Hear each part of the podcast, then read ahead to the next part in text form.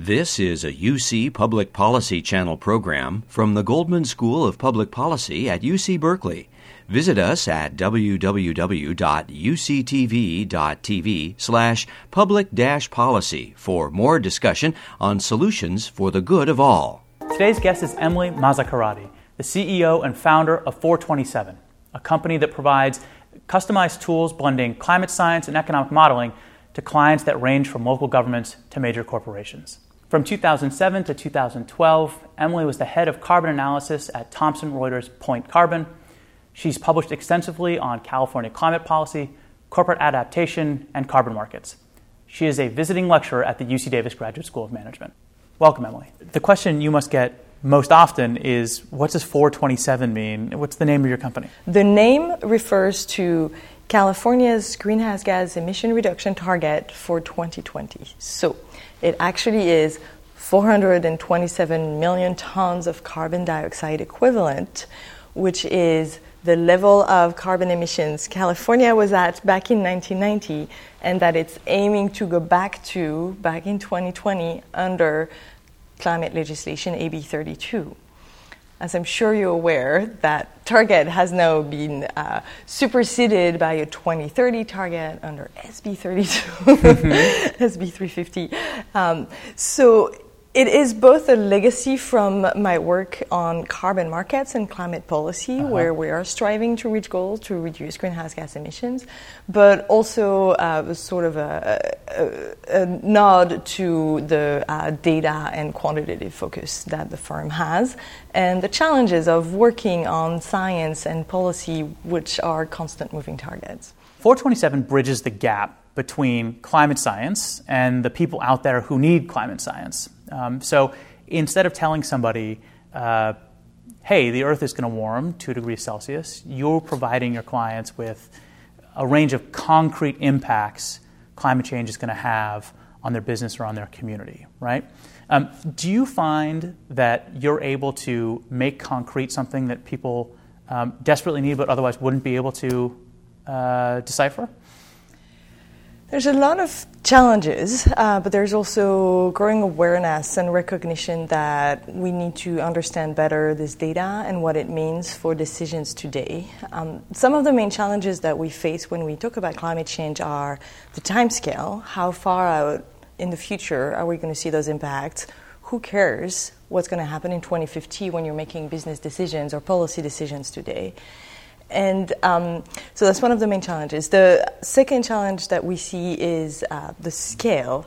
Climate models typically provide data um, in the range of 100 square kilometers, which is also not very useful for decision making. So, making climate data concrete for decisions today is uh, definitely challenging. So, the, the three main things are the time scale, the um, the geographic scale and then the, uh, the availability of the data. And so climate models have been available and publicly available for a long time now. The science dates back 20, 30 years.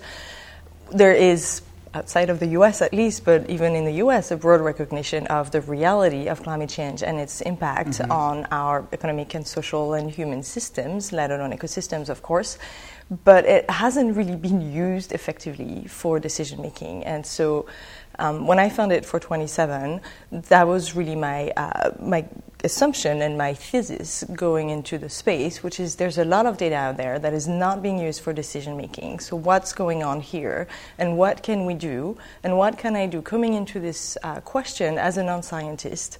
How can I help get the data out of the scientists' hands almost and into decision makers' hands? Right.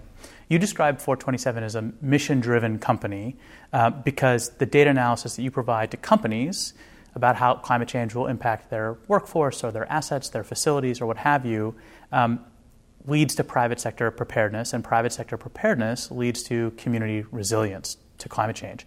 Connect those dots for us. Yes, there might be a few shortcuts in, in that description, so let me make sure I can get that.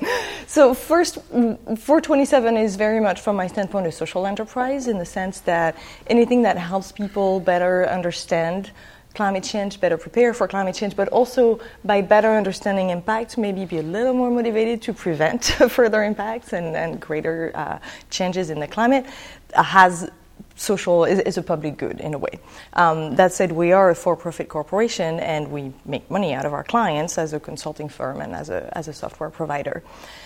We, I came in being focused on the private sector because I very much saw that as a missing piece of the of the conversation. Um, back in fall 2012, I had quit my corporate job mm-hmm. and was looking at the space, and uh, Hurricane Sandy hit New York and I saw businesses, the most powerful businesses on earth, the New York Stock Exchange, Goldman Sachs, a lot of those facilities losing the ability to conduct business for days in a row, which is highly unusual.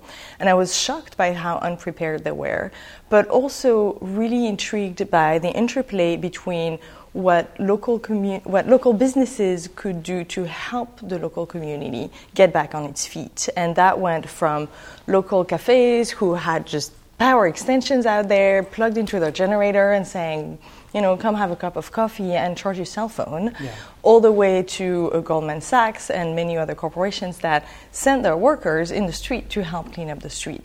And so for me, it was the realization that while governments were talking about adaptation and increasingly paying attention, the private sector was not. And without the private sector, we weren't going to be in a place where we were sufficiently prepared and we were missing on a lot of resources to make us better prepared as a society. Because so much of climate risk is, is really big risk, like destabilization of socioeconomic systems, for example, like that sort of big risk. Um, you describe it in uh, some of your past work as outside the fence, outside the control, right, of a, of a corporation's, um, or outside of a, a corporation's direct control.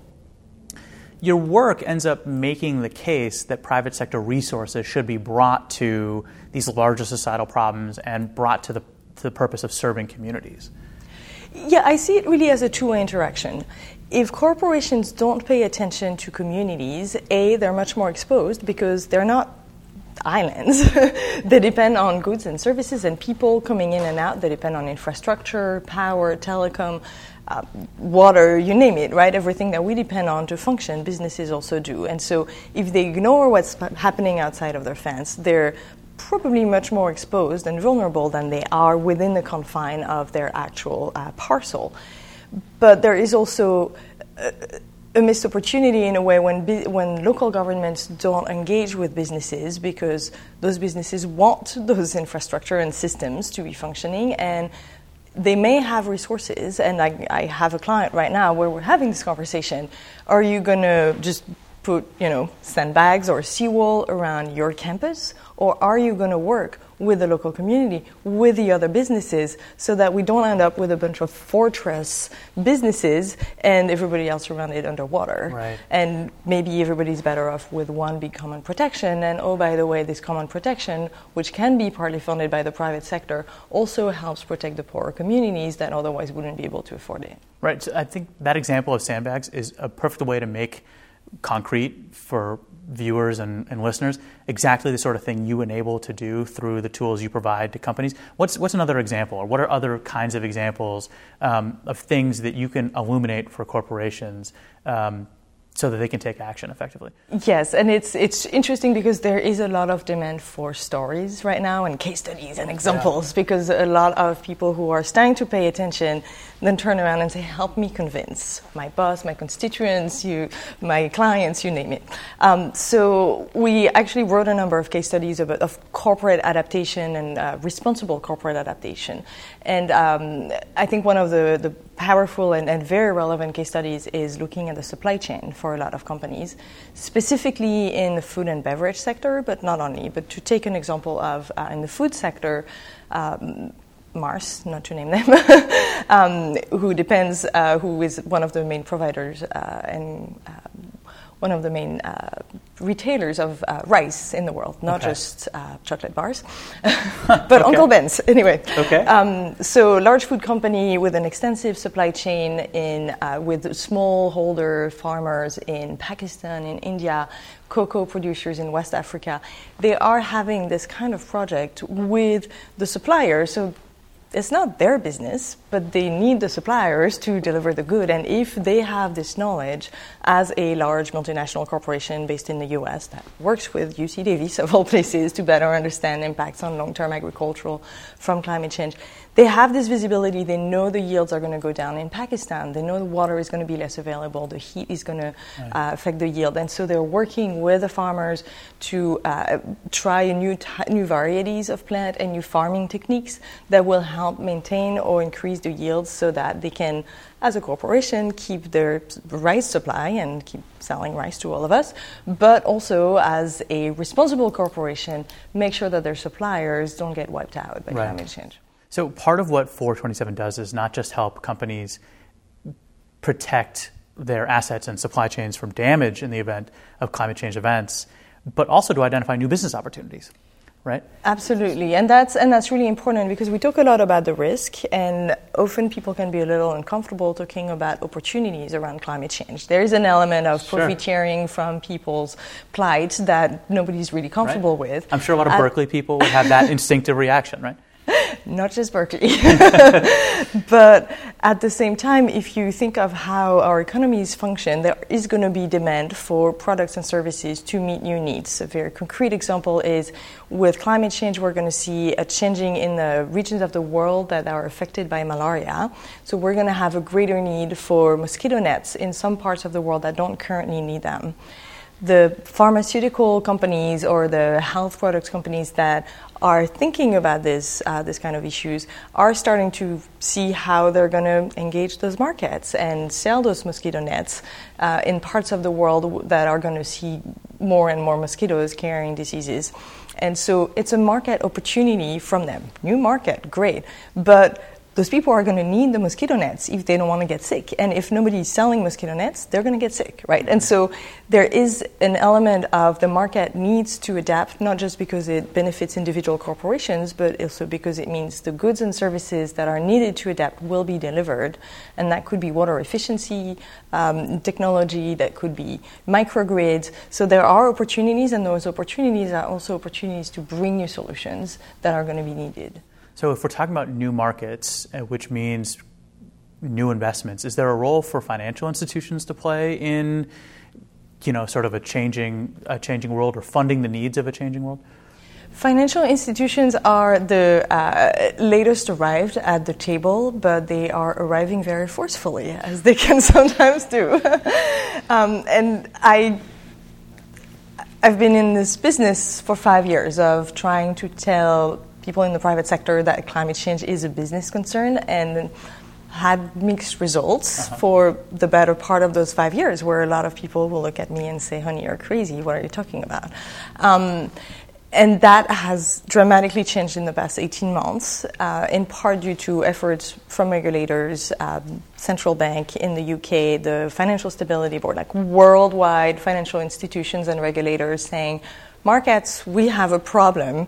That problem is called climate change, and nobody knows where the risk is, but we know there's risk somewhere. Mm-hmm. And that message has uh, come right home with a number of large financial institutions. And when I say large, I mean BlackRock, the largest asset manager in the world, $5 trillion under management, State Street, $3 trillion under management. Those very large financial institutions that own equity in every US corporation are now coming out publicly and saying, we want to understand where the risk is in our portfolio, and we need you corporations to report on that risk. We need to know that you understand the risk, that you're paying attention, that you're planning for it, and we need to see how you're doing that. And so there's going to be a huge push coming not just from regulation or for I want to from I want to do the right thing. It's part of our sustainability, corporate social responsibility.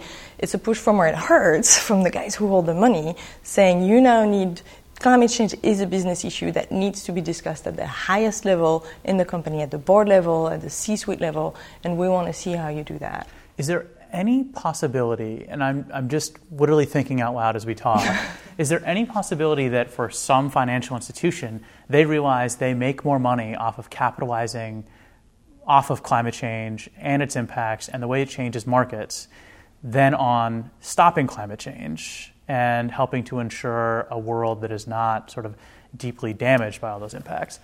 Thankfully, I don't think it works that way um, because the conversation around climate risk in the financial sector touches upon not just the physical impacts of climate change, that's really the new part of the conversation, but it also touches upon what does it mean to adjust our energy systems such that we can stop emitting as much greenhouse gas emissions. And so this other part of the conversation is uh, the so-called the energy transition. Assuming that we are at some point going to have an energy transition because it is not sustainable to continue to emit this much greenhouse gas and you know the, the climate will win. Like we, we, we don't get to win that discussion. We can we can stall as long as we want but we're going to lose it. Um, so at some point there's going to have to be this transition when is this at some point how quickly does it happen? And the more you wait, the more brutal it is. And what does this mean, not just for all the fossil fuel production companies, oil companies, coal companies, but also for the entire value chain that depends on and that uses those fossil fuels? How about the car manufacturers? How about transportation and railroad that depend on carrying oil? All those companies should be thinking about what business they're going to be in if there's no more oil. And while it's it still seems very theoretical as a conversation. The coal, I mean, coal companies went bankrupt when three months before everybody said, oh no, coal, we're never getting out of coal. And so that conversation is going to happen about oil at some point, and investors are very much looking at that and holding ExxonMobil and other large corporations accountable for.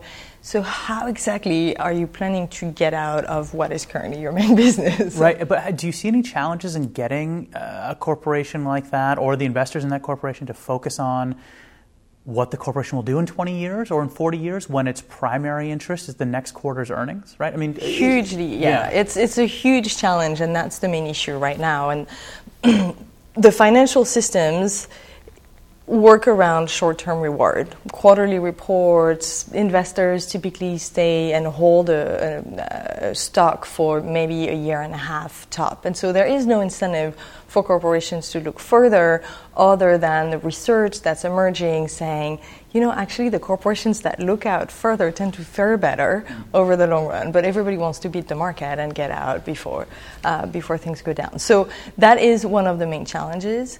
Um, the the sort of the running assumption is as there is more pressure from investors and from regulators outside of the U.S. right now, to disclose this exposure to risk, and therefore corporations start looking into this risk. And this risk is not 20 years out. In many ways, it's already happening today.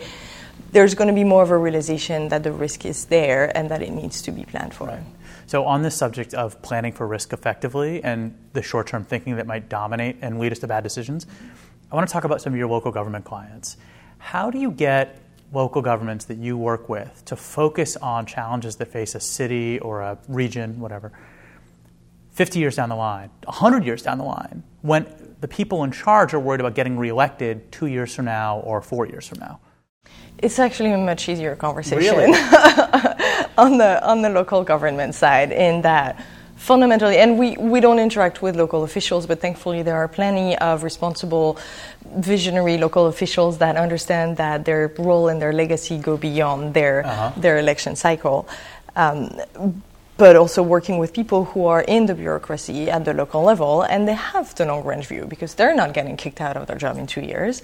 Um, so cities are very concerned uh, over climate change. Certainly, it's true in California. They also now are facing uh, regulatory requirements in California to plan for climate change, incorporate climate change into local hazard mitigation plans, um, into general plans.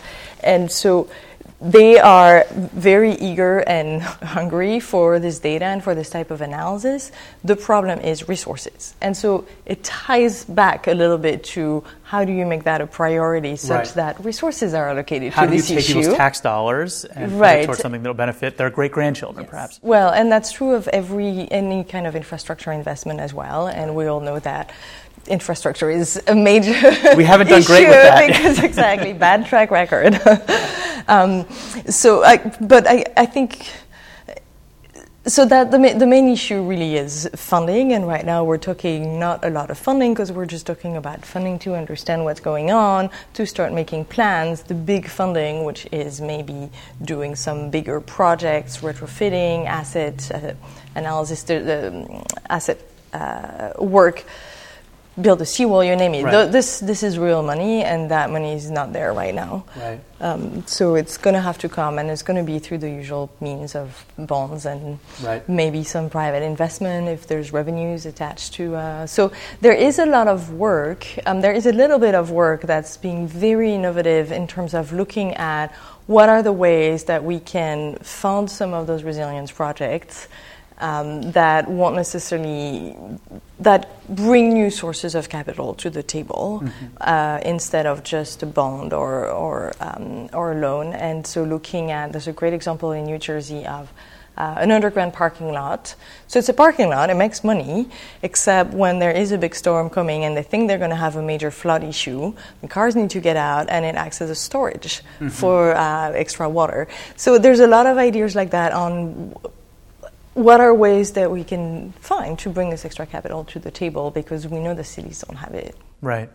Um, so, are most of your clients, local government clients, the sort of folks who are going to be building a seawall sometime soon, or do you also serve clients who are inland and dealing with other kinds of climate change impacts? So thankfully, it's not all about seawalls Yeah. because we would have a problem. I mean, floods are a major issue. There's different ways to deal with floods. Um, we work with clients both in and out. Uh, on the coastline, we've worked with the city of San Francisco and helped them map. Um, not just floods, but how floods were going to affect health impact specifically. Um, in here in Alameda County, we've worked with eight cities, helping them understand different type of hazards. We're also looking at wildfire for some of those um, East Bay cities. We've worked with the city of Denver. We're working with the state of California on heat-related risk, and heat is a major issue for most of the U.S. Um, because the parts that are already hot are going to get so hot that it's going to be really dangerous to human health every now and then.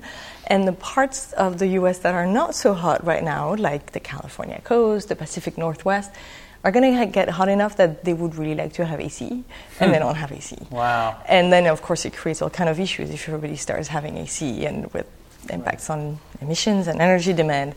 So heat is a really, really big. It's heat and floods are. Would you say that heat is one of the areas where cities are least prepared? What What are the top areas where local governments need to be doing more, or don't realize yet that they have a major problem? It really depends on cities. In, in California, for the past four years, we were only talking about water scarcity and the drought, and a little bit about heat, and now everybody's talking about floods.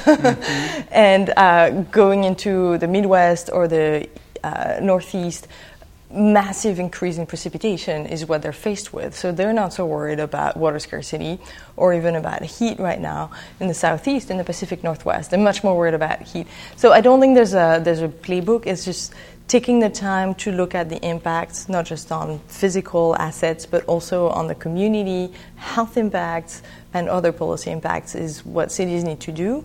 And and but even that is a, is a challenge in the first place. Let's shift gears a little bit. Um, not a lot of GSPP grads end up CEO of their own company. Um, it's uh, it's very very cool, but also atypical. Um, you spent your first five years out of Goldman uh, as a policy analyst, fairly standard, you know, choice. I think a lot of us have made something like that, a choice like that. What was your thought process as you ended the near the end of those five years, and you were thinking maybe I'm ready to take this big unusual step? Yes, I I really wanted to work for the government. Lots of Goldman students work for the government. I was hard. so ready to take on my job as a policy analyst in a uh, in an agency. I am not.